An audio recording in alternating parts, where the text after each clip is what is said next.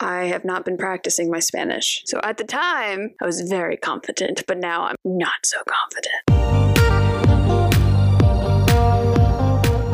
Thanks for joining the Escape With Me book club. Escape with me, Sam Reiner. And me, James Reiner. Into our most recent read, come with us as we evade reality and go into detail about a new book. We'll be covering the book from beginning to end, so there will be spoilers. Today we're going to the Mexican countryside circa the 1950s. Published in June 2020, Mexican Gothic is one of the author's many ventures into new subgenres of speculative fiction, having already published books in fantasy and having edited several anthologies of post apocalyptic and zombie fiction. This was her first stab at Gothic horror novel, and with her new Gothic horror being published in July 2022, it's a good time to revisit this novel and see how well she did. So, background for this is I saw this book on Twitter, and I was like, hey, I want to read that book. And then I read the book and I put it on your shelf on the little pile of books. Which I still have two books on. Yes, the little pile of you should totally read this.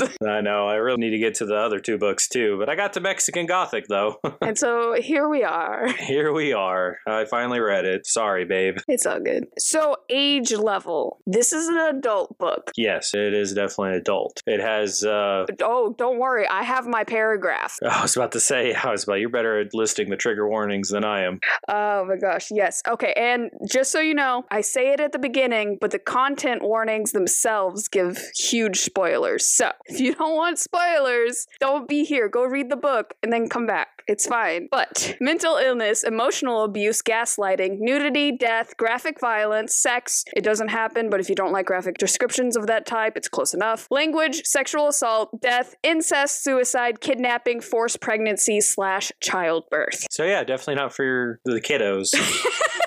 No. no. No, yeah, it's not adult like, oh, that's the generic age level for all books. It deals with more serious themes, that's for sure. Yeah, for some adults, it might be too adult. Which is appropriate for the Gothic novel. I mean, the Gothic deals with some pretty serious stuff sometimes. Yeah. So judge a book by its cover. I always thought it gave off Rebecca vibes. And I know you haven't read that book, I have not. but it's also kind of a gothic horror. And from the description that I read, because it was, oh, she goes to see her cousin and then she gets trapped in the world of these people, which is kind of what happens to Rebecca. And so I was like, oh, okay. I didn't really know much about the genre as a whole going in, but now I know a lot more about gothic horrors. yeah.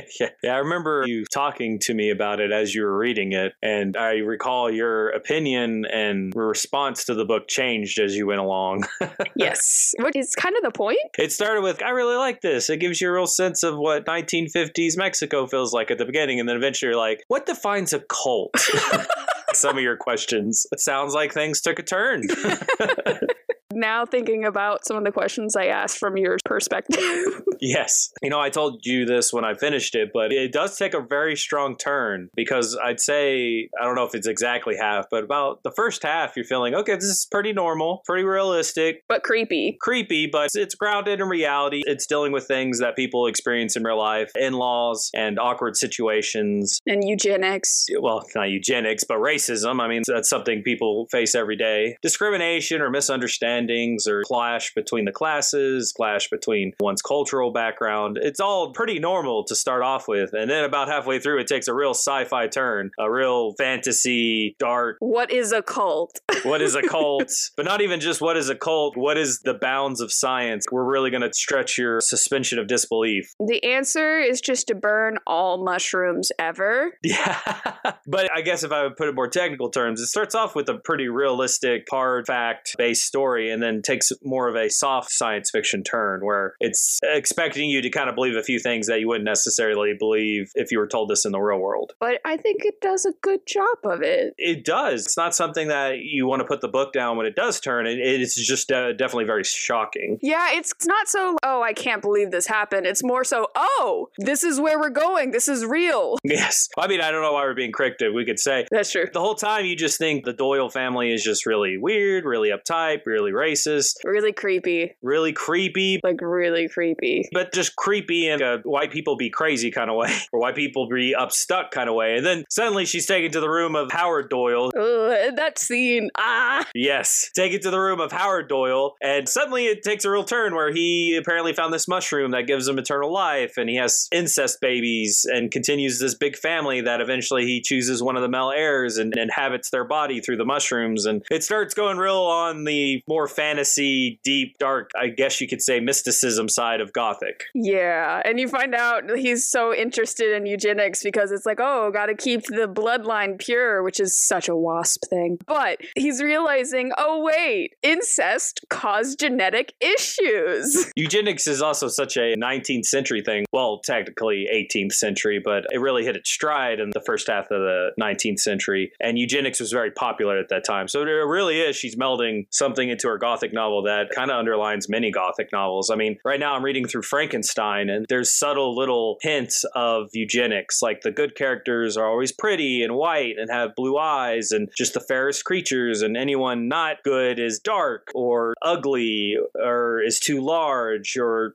has all these features that would be looked at in 19th century as primitive, aka eugenics styles, Which is bad. which is bad, And we fought a whole war about it. I guess. I mean, I don't know if that really solved eugenics. No, it did not, but we did fight a war about it. Uh, In a way, yes. I mean, eugenics was more around before the Nazis came along. They just kind of leaped on it. They made it not popular. They made people realize how terrible it really is at the root, the majority of people. Because, I mean, eugenics was something that many, many countries in Europe and a few other places subscribed to. They just believed it. They didn't see any harm in it. And then they saw the Nazis, and it kind of made everyone rethink eugenics. It's like, oh, wait, this could be a problem. this could be a problem. Of course, there were people before World War II that said it was a problem. It just went into the mainstream. The whole Darwinism thing. Yeah, a misunderstanding of Darwinism. Ugh. But why are we talking about eugenics? Let's talk about Gothic horror. Yes, let's talk about Gothic horror. So, you're more qualified to speak about this than I am, Mr. Professor, but what is a Gothic horror? And how does it different from a normal horror? So, what many say is the first Gothic horror book is The Castle of Otranto. I think I'm saying that right. I'm terrible at Italian. And it's a novel by a British politician, actually. He was more politician because back in the 18th century, writers were a combination of many things scientist, politician, rich person that just had a lot of time on his hands. But his name was Horace Walpole. And many consider this the first Gothic novel. But what makes a Gothic basically is that there was this period in the late 18th century, definitely in the early 19th century, where there was this just fascination with medieval times and with the old castles and places that these medieval people had left behind. And a lot of people in Europe, especially the upper class, would live in these old, old castles. And the history in these castles was so present to these people that it was infecting their minds all around them, everywhere they went and all the art they saw, and the structure of the building. Many people describe it as haunting them, that they were haunted by these old buildings. And that's actually where we get the word Gothic from. Gothic is actually from the word Goth, and a lot of these buildings in like Italy were claimed to be built by the Goths who had invaded there long ago. So that's where we got the term Gothic, actually, is from the style of architecture of these old medieval castles. And the reason we got Goth is because Horace Walpole actually sets his novel, The Castle of Otranto, in medieval Italy. And it spread all over Europe, just this idea of Italy being this place where lots of history is, and it's just so present that it feels like it haunts you, basically. So, what makes uh, Gothic horror interesting, it's, it's all about how the past haunts you, if I had to simplify it. It's about how the past around you, it's something you can't escape, it's something that influences every bit of your life that's around you, and it's there before you're even born. It's just going to haunt every aspect of your life. So, I have an interesting thought exercise for you. Okay. Do you think Gothic horror is making a comeback? Oh, huh. Because obviously we have some classics, Jane Eyre, Rebecca, but I feel like with the popularity of Mexican Gothic, and her new uh, book is The Daughter of Dr. Moreau, but there's also Ghost Bride and a lot of rewritings of the classics. Like there was one called The Wife Upstairs, which was a retelling of Jane Eyre. And I've just seen a lot more of it. And I don't know if it's because I've become more conscious of it or if it's becoming popular again. I would say maybe it, it is getting noticed more, but I would have to argue as well that the Gothic never really went away. I mean, it's such a staple now. It'd be like, I don't know, asking if romantic novels are making a comeback or historical fiction. I mean, it's something that's always going to be there. It's just so popular and exists so much in people's pop culture now that I think it's just going to be a constant. Maybe it'll go up and down in popularity, but I feel like it'll never actually go away personally. I would have to say, though, and I feel like I'm not very familiar with it, but I feel as in all aspects of literature right now, there's being more room made, more acceptance, more appreciation. I'm not finding the right word for it. Basically, giving the due it deserves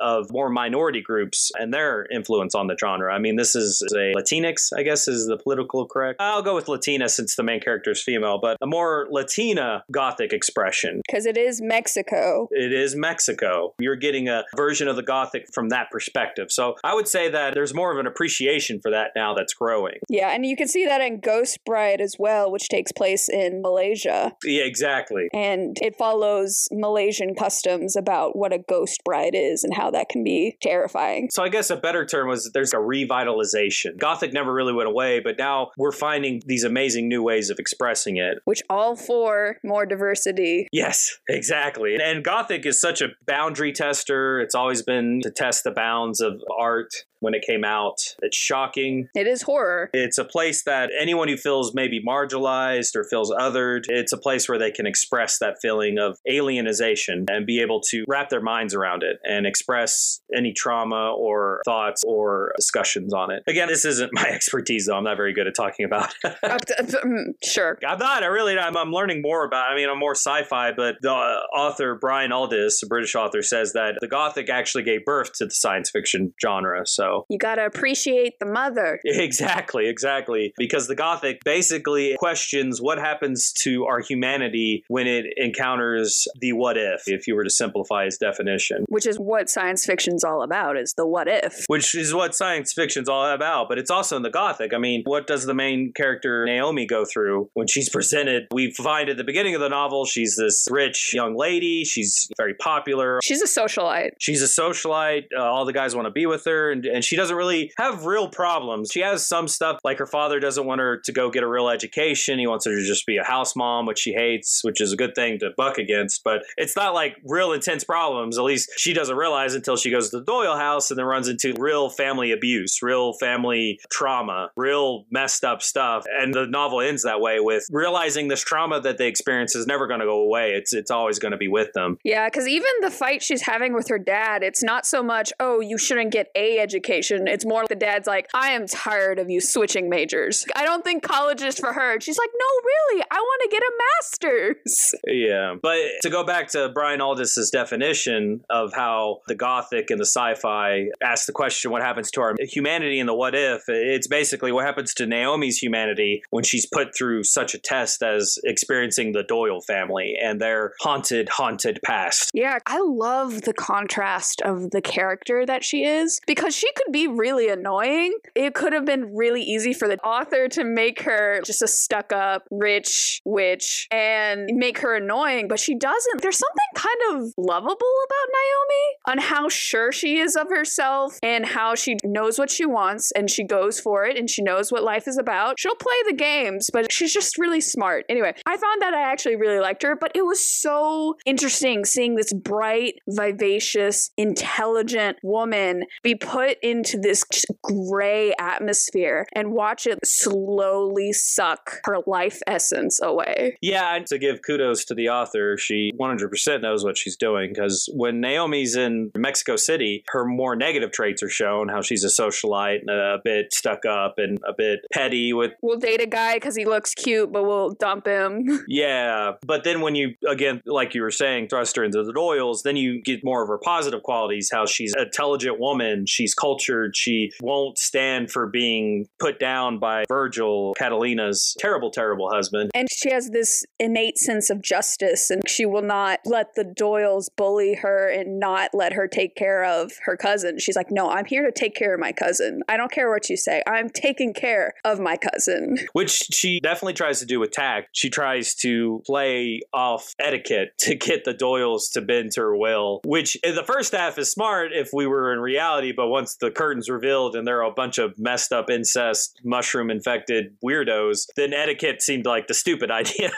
but even then, she's ready to tackle and take down this family, though. Yeah, because it really does become, oh, let me see my cousin, to, oh my goodness, how are we literally going to survive this? And seeing her trying to do the balancing act of not pissing them off so much that they kill her or lock her in. You know, technically, she's already kidnapped, but lock her in, like it could be so much worse. It's like, okay, how do I keep some of my freedoms, but also make sure we get out of here? Where is the line here? Are we going to give a summary? I always feel like we missed that. Yeah, let's definitely talk about. We've just talked about gothic horror. Yeah, well, we were talking about gothic, and then that naturally, of course, led us to talk about examples from the book. But it, it probably help our listeners if we gave a quick summary, just in case they haven't read it, I guess, or if they have read it and need a reminder. So Naomi is in Mexico City living it up with her boyfriend Hugo when her dad is like, "Hey, I've gotten this letter from your cousin. You know the one you've been really close to and married that super weird guy, and now we're kind of like, what's happening? Well, she wrote a really disturbing letter, and I want you to go visit her and make sure she's okay." And Naomi reads the letter and she's like, "Okay, this is creepy." And then of course there's this whole, "If you let me do this, can I go get a master's in sociology?" And her dad is like, "Yes, if you can do this, we will do that." And so she's like, "Yes." And so originally it's kind of selfish because she's a little bit doing it just to get her master's, but once she's there, it's all about her cousin. Once she realizes this is not safe. Yeah, because she gets there, she's picked up by one of the Doyle family members, Francis, who's a really pale gentleman. He drives her to the house and she meets the family, and they're all very kind of Weird. weird. Well, and again, it on the surface, before you find the the real fantasy mysticism twist, she just sees them on the surface for what they are, which is upstuck. They refuse to speak Spanish. They only speak English. So let's explain about the Doyles a little bit. The Doyles are a British family that came from Britain and bought this mine in Mexico, and that's how they made all this money is silver mine. And there was a mysterious illness, and now the mine isn't working and they're not rich anymore. Anyway, the beginning of the book really plays it off as cultural differences. The difference between a Latin America Mexican family that you kind of get between Neumann or dad versus a British family. And so you're kind of like, okay, yeah, they don't talk during meals. They're really stuck up. They really care about manners. Okay, maybe this is just a cultural thing. And they're also kind of racist. Kind of. Kind of in the beginning. It gets worse as we go along. Well, I mean, not even kinda in the beginning, definitely in the beginning, Yeah. where the patriarch of the family immediately all he wants to talk to her about at the first encounter with him is eugenics and genetics and breeding and why some people are superior to others. And Noemi has studied sociology, so she's able to have a conversation about it. But during their first conversation, Howard Doyle, ancient, basically bald, pale, bright blue eyes, purple gums, porcelain teeth, like just ugh. Anyway, he's all for eugenics, and I like how Noemi does it, and she turns it back around because they're in the middle of a conversation about basically the patriarch is like, you people aren't as superior because you come from bad lands, and she turns it back around and she's like, well, wouldn't that make us more superior because we're able to live in bad lands versus you who has to have the nice lands to live? But It is like, ah, yes, I like her. She's really smart, and unfortunately, that means he takes a liking to her, which is ugh. But it was a good example of how she's really intelligent and able to hold her own. I just really like her. Yeah, she's well written character with lots of strong strengths, but she also gives her flaws too, which to me makes a really good, well rounded written character. Yeah, she's very hot headed. Yes, yes. And pride. I think a lot of pride leaks in because there's moments where she's like, should I go back to my father and get him to come back and do this? Or when Francis is warning her, leave now when you go to town, just never come back, where she could have gotten her father and it would have solved a lot of problems, hopefully, then. Maybe, maybe not. Maybe not. I don't know how the Doyles would react if her father showed up, but she was always like, no, I can't go back to him and admit I couldn't do it because then I can't get my degree, but also I'd look bad. So there was a lot of pride there too. She kind of got herself into a lot of the situation where she stuck there because of her pride, which I guess is the big twist in the story, which she finds out that Howard Doyle, the head of the family, is using this mysterious mushroom he found to prolong his life. And also, he got this realization when he discovered this mushroom from some cult that if he interbred with his own sisters and continued a pure line, in his words, he was able to transfer his consciousness into his descendants with the mushrooms. Ah.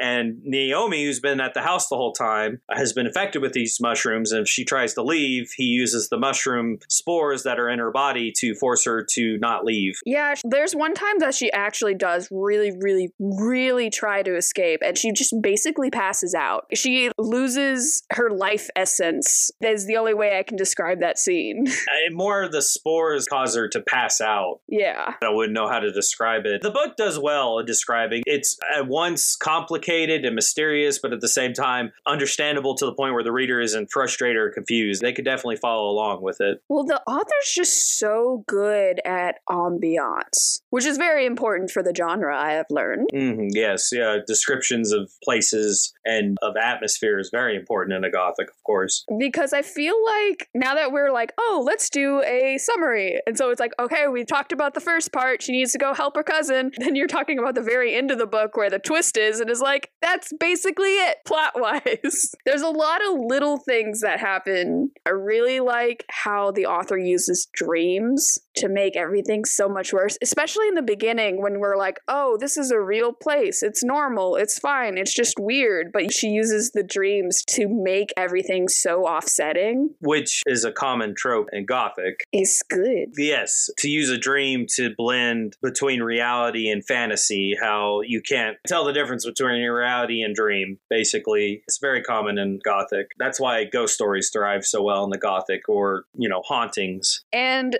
a lot of the meat of the book is the mystery of what happened to the miners. Why did they all get mysteriously sick? Why is my cousin acting weird? And sometimes being like, help me escape. And sometimes being like, no, I want to stay here. Why do all the townspeople think the Doyles are cursed? Yeah, Gothic blends not only the mystic and fantasy, but also the mystery as well. It presents a lot of those questions. Why is there an Ouroboros literally everywhere? Which is apparently the sign of this family because, you know, incest babies and eternal life and all that. I, I didn't even think about that. Yeah, I guess it is incestuous, the symbol. It's always meant eternal life. Yeah, it's an alchemaic symbol to represent eternal life. Yes. But yeah, But I never thought of it. Yeah, it is a bit incestuous because it's a snake. eating itself. Yeah, well, it's a snake basically giving birth to itself, too. It's both. Yes, both eating, which is representative of the Doyles, because not only does Howard, the patriarch, consume a baby, which happens in the novel, which is portrayed in a dream, but also inhabits the baby, so he becomes the baby. Yeah, so he births Virgil, not him himself, but you get the point. Because of him, Virgil is born, but also because of him, Virgil will die. So he can live on. That's part of the twist, too. It ends up being Francis. But also, there's moments where babies are just birthed to be consumed by the cult leaders, which is graphic.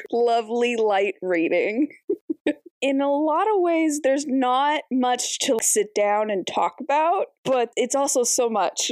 there's so much that happens. But also, if I was going to sit here and write an outline, not a lot. Because a lot of it plays to the ambiance and the dreamscape and just the first half of, oh my gosh, this is so weird. What is happening? And then the last half of, oh my gosh, is she going to get out of this alive? Because it is horror, so I did not know if it was going to happen. Some genres you're like, of course, romance, they end up together, but it's horror, so I don't know what happens at the end of the book. And her and Francis, oh my gosh. I shipped it. I shipped it as soon as I met them, only because I read the front of the book and the flap was like, oh, and there's Francis who is helping her out, but also is he involved in something worse? And I'm like, no, Francis. Francis is basically kind of resigned to what they are, but he's also trying to get Noemi to not be there and not be a part of it. But I don't know if he came right out the first time they met and it was like, hey, we're a mushroom cult. If that would have worked, but he's also not trying. So,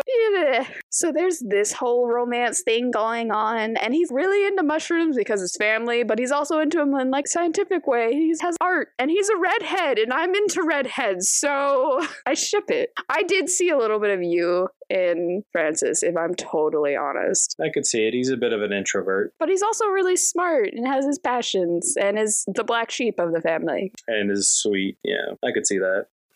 Naomi is much smarter and more princessy and vivacious than I am, but she also knows how to play piano and smoke, which are two things that I don't do. So, not a good comparison, but I thought of you a little bit with Francis. And so, every time he showed up, I was like, yes, let's escape together. And then at the end, she gets him to escape and is so happy. And at the very, very end, there's the whole, but could he still be evil? And I'm like, no, I refuse to believe it. They live happily ever after. But yeah, it's so much. So you talked a little bit about Naomi and Francis's characters. Let's talk a little bit about the other characters too. Ugh, that means we have to talk about Virgil. I know. So go ahead. You expressed how much you love Francis, which he's sweet, he's passionate, he clearly doesn't like his family, but he's resigned. And eventually he's able to break that mental and abusive hold they have on him and help Naomi defeat the Doyle family. But why do you hate Virgil so much? Because he's a creep and no means no, sir. Yes. Well, he's manipulative too. Even to the point, I got to give credit once again to the author. She's just so talented. You doubt yourself as you're reading, especially in the first half before the big twist, where there's certain moments where he kind of wins you over. Not completely. Nothing is excusable for the smug and condescending and rude things. Domineering. Domineering, manipulative. I know better than you, woman. Head pats. yeah, but there's moments where his manipulation's so good that you, for a second, buy it as a reader. Like there was a few times I'm like, is this guy bad? Maybe he's a misunderstood. There's moments where the author convinces you to doubt whether he's a bad guy, to wonder is there good in him? Until eventually the twist and you realize no, there's not good in him. He is completely taken in by the family's mentality. He's very misogynistic and domineering and power hungry. And I guess I'm not sure if there's a word where he looks at other people as peons and worms and he's better than everyone else. Narcissism. Narcissist, definitely. And he tries to use Naomi, it's revealed at the very end, what he hopes to overthrow Howard, who he sees as in the way as the patriarch of the family, and become the new patriarch of the family. And he's attracted to Naomi and wants to actually get rid of Catalina to replace her with Naomi, which I think it's just asserts when Catalina is able to smash his face in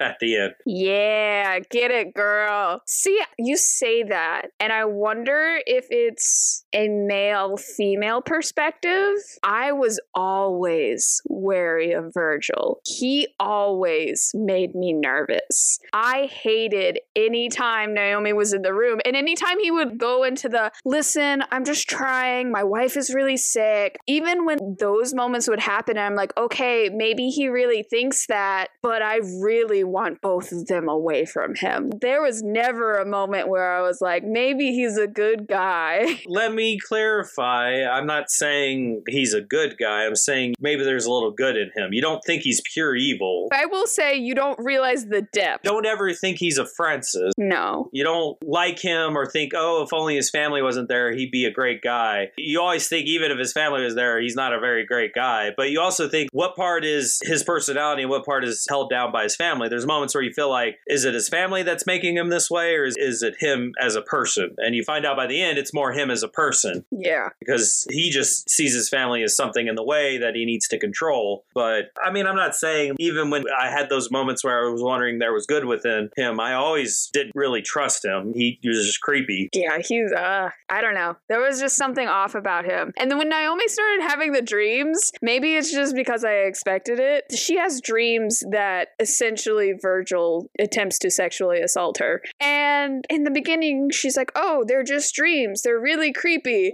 But I don't know, man.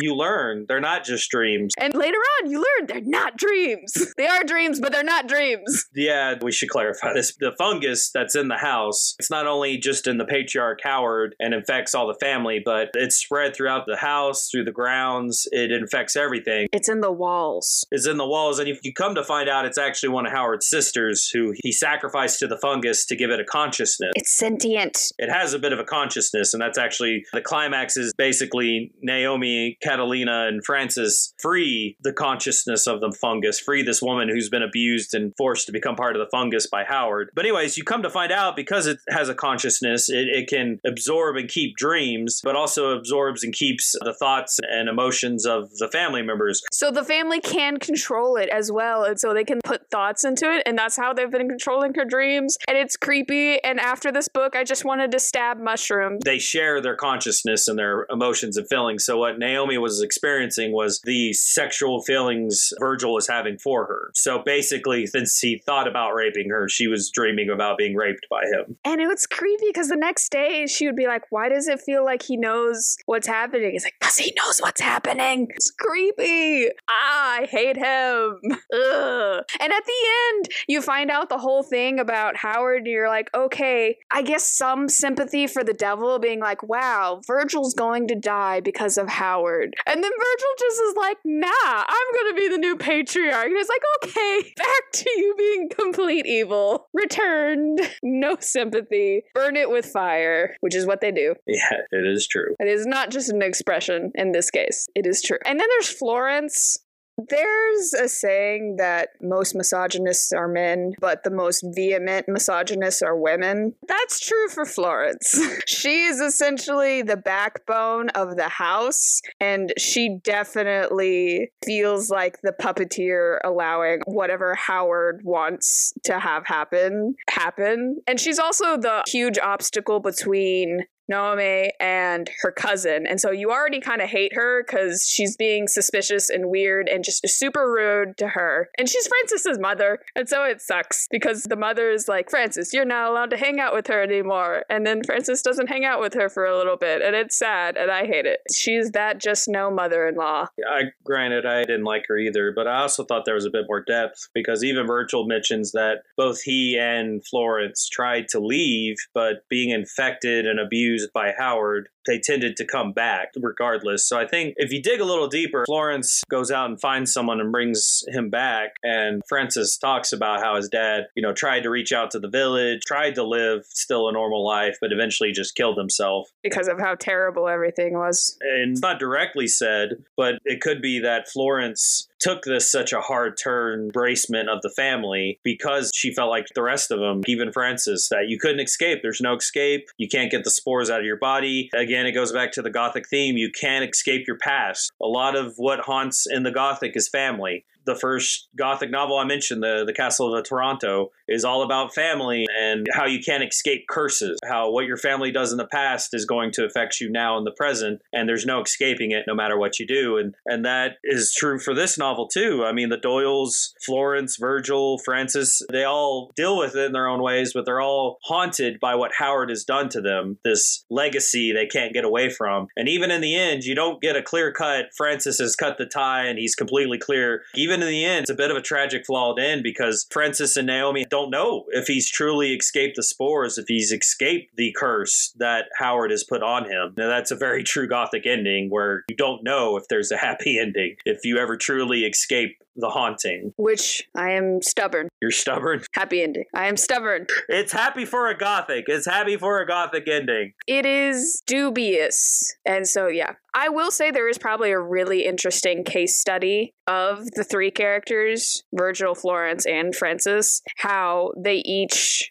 take what is happening and how they respond to it. If I were to do a surface level one, Florence embraces it as if it's inevitable. Virgil thinks I have to control it, so I have to usurp him and control it myself. And Francis tries to ignore it and make himself as small as he can. So one is full embrace, one is usurping, and one is avoiding. Which, if you were to take more of a psychological approach, it could be a good study on family trauma and how people react to that trauma. And yeah, and I mean, if you take out the spores and stuff and just look at it as Howard being abusive to his family members and how each family member responds to that abuse, that can can be beneficial as well. Yeah, not quite to the same level as this, obviously, but that whole daddy knows best mentality where wife and children should just bow to their whims and how that can actually be very traumatic Yes. when taken to a abusive extent. Yes. And there's also technically servants there, but they're not actual real people. That's interesting. They're not mushroom zombies, but mushroom zombies. They literally are the original definition of zombie. They're infected with something that causes them to be 100% obedient if they had a will. They don't have a will. They're just subservient. And it's explained because they've been infected with fungus their whole life. They just never even experienced free will. Yeah. And they have a family physician. I'm not sure where this dude lives because he has to come to the house, but he doesn't live in the village either. Anyway, he is also super creepy. And okay, we haven't even touched on Ruth. There is a huge secret in the family. To give another example of a way someone might potentially react to family trauma, Ruth is Frank Francis's cousin? Yeah, because it's Virgil's older sister. That's who Ruth is. That's why I make notes, because otherwise I would never remember. But she was about to do the whole marriage thing again, and on her wedding night, the way it's framed before you learn the secret, and you're like, okay, fair. But it's framed like, oh, she went crazy and went on this complete murdering spree and just killed a bunch of people. I think it was her parents, and she tried to shoot Howard, and there's a couple of other people that she manages to kill. Her husband, she shoots, and then she shoots herself. And you come to find out it's because Ruth figures out what is going on and is like, no, I'm going to destroy this. But unfortunately, the shooting Howard managed to weaken him, but it didn't manage to kill him. And so that's kind of where they're at this crossroads with the family. It's like, oh no, he's being weakened. We need to make sure the family stays alive. So maybe we should marry people outside of the family because we're also running out of people. So it's interesting. And there are two beings in Noemi's dreams that she keeps seeing. And one of them is Ruth. And then the other is a mysterious maiden that's made out of light. Which you come to find out is the woman who was sacrificed to the mushrooms to give it consciousness. In the very beginning. It is one of the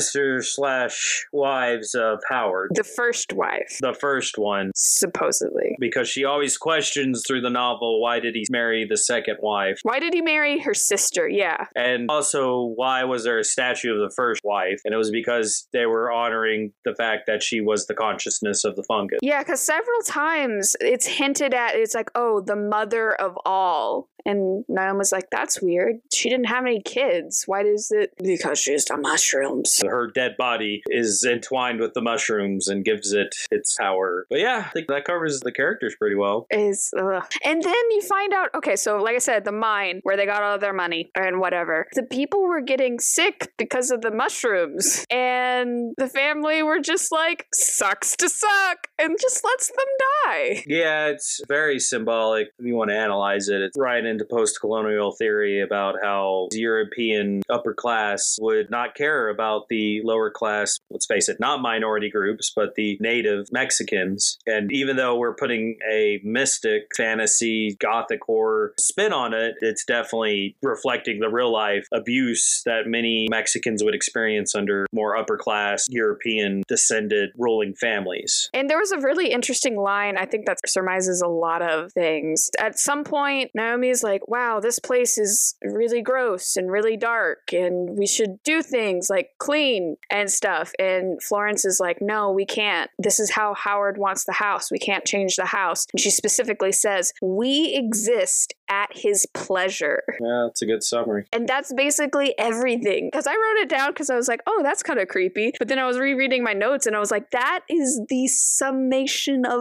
the whole mushroom cult as it currently exists. It expresses all of the finality and the I've given up trying and the creepiness of it. It's just, ew. but I did like to kind of talk more about how it does shift from the, oh, this seems realistic, like you could go and this could actually happen to you, to the, okay, what what is happening? There's mushroom cults and sentientness and incest baby eating thing. There is a point in the book where the author is just straight up. It happens in a conversation that Noemi has to the physician, and she has learned what has happened, and they're like, oh, now you're stuck in the mushroom cult forever.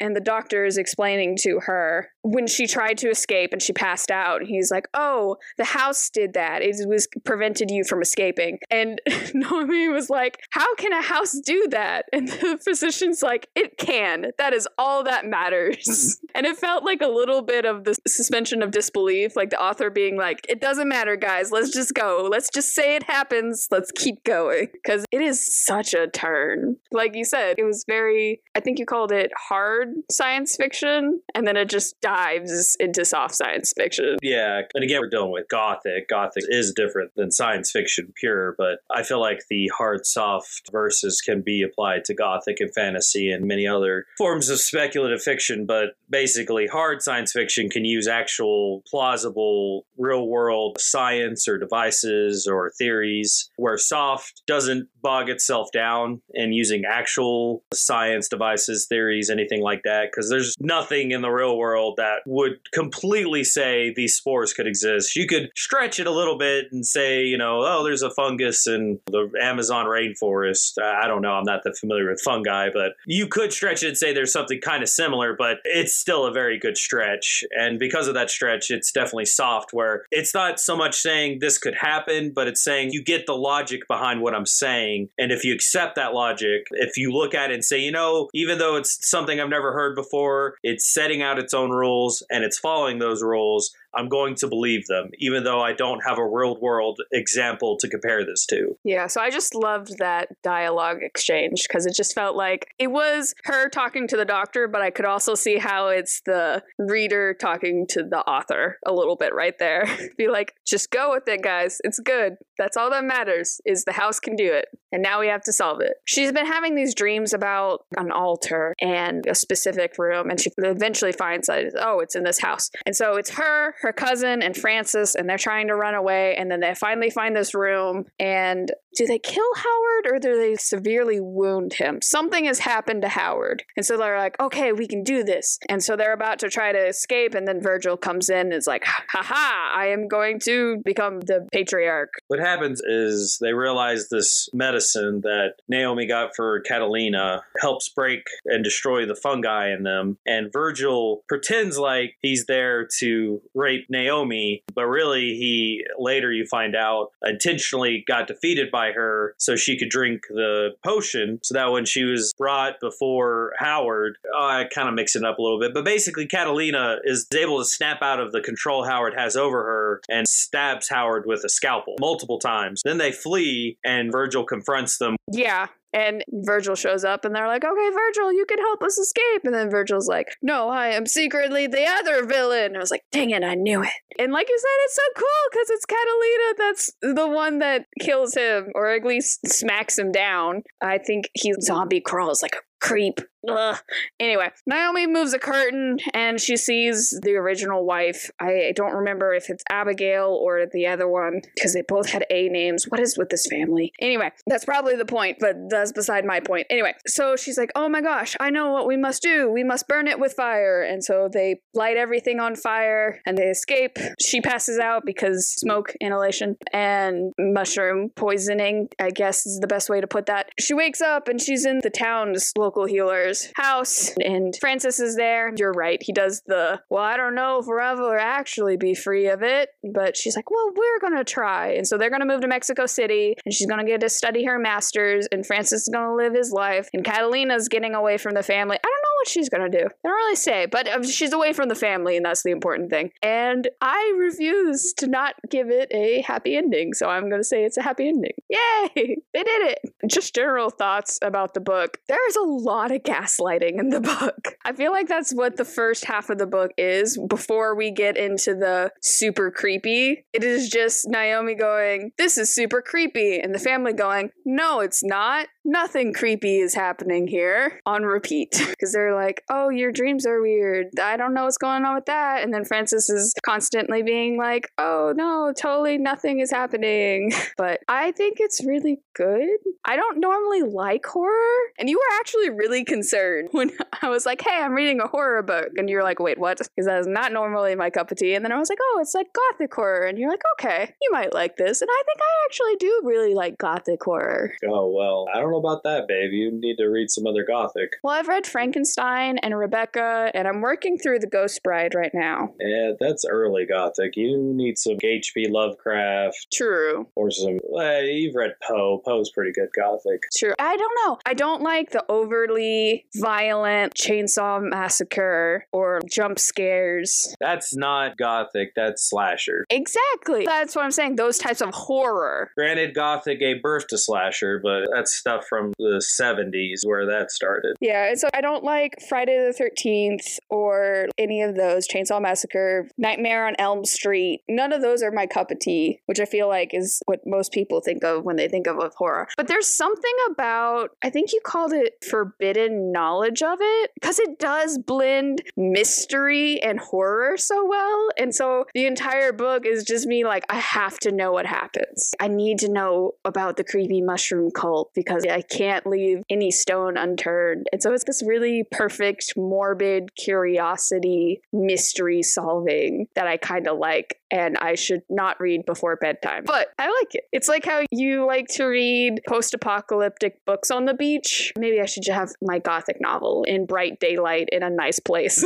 so mentally, I'm not scarred for life. So you've been studying gothic horror. What do you think? Do you think this is a worthy addition to everything you've read? I do. I thought it was a great example of Gothic. I was reading an article on Gothic novels the other day, and it listed a whole bunch of stuff that makes a Gothic novel, and I thought this book definitely checks off a lot of the marks. So, if we were going to do one question for the author, my question is I would really like to know more about her, I guess, her genre muse, because she does go from fantasy and she's, like I said, post apocalyptic, zombie fiction, and now she's doing gothic horrors. So, I'd really like to know what has just drawn her to this genre. And she's very well equipped to do it. So, you know, she's done her research and thought it through. So, I'm, I'm curious. Does she just love all things speculative fiction? I would like to know more about it. Oh, I probably just ask her what different Gothic novels inspired her or non Gothic, because this feels like a book where she was inspired by possible things she read, possibly some classic Gothic, or why set it in the 1950s and not the turn of the century. Maybe she had some inspiration for that, either through books or maybe there's some film she was inspired by, but it would be interesting to see what her muses were for the book. Yeah, because I know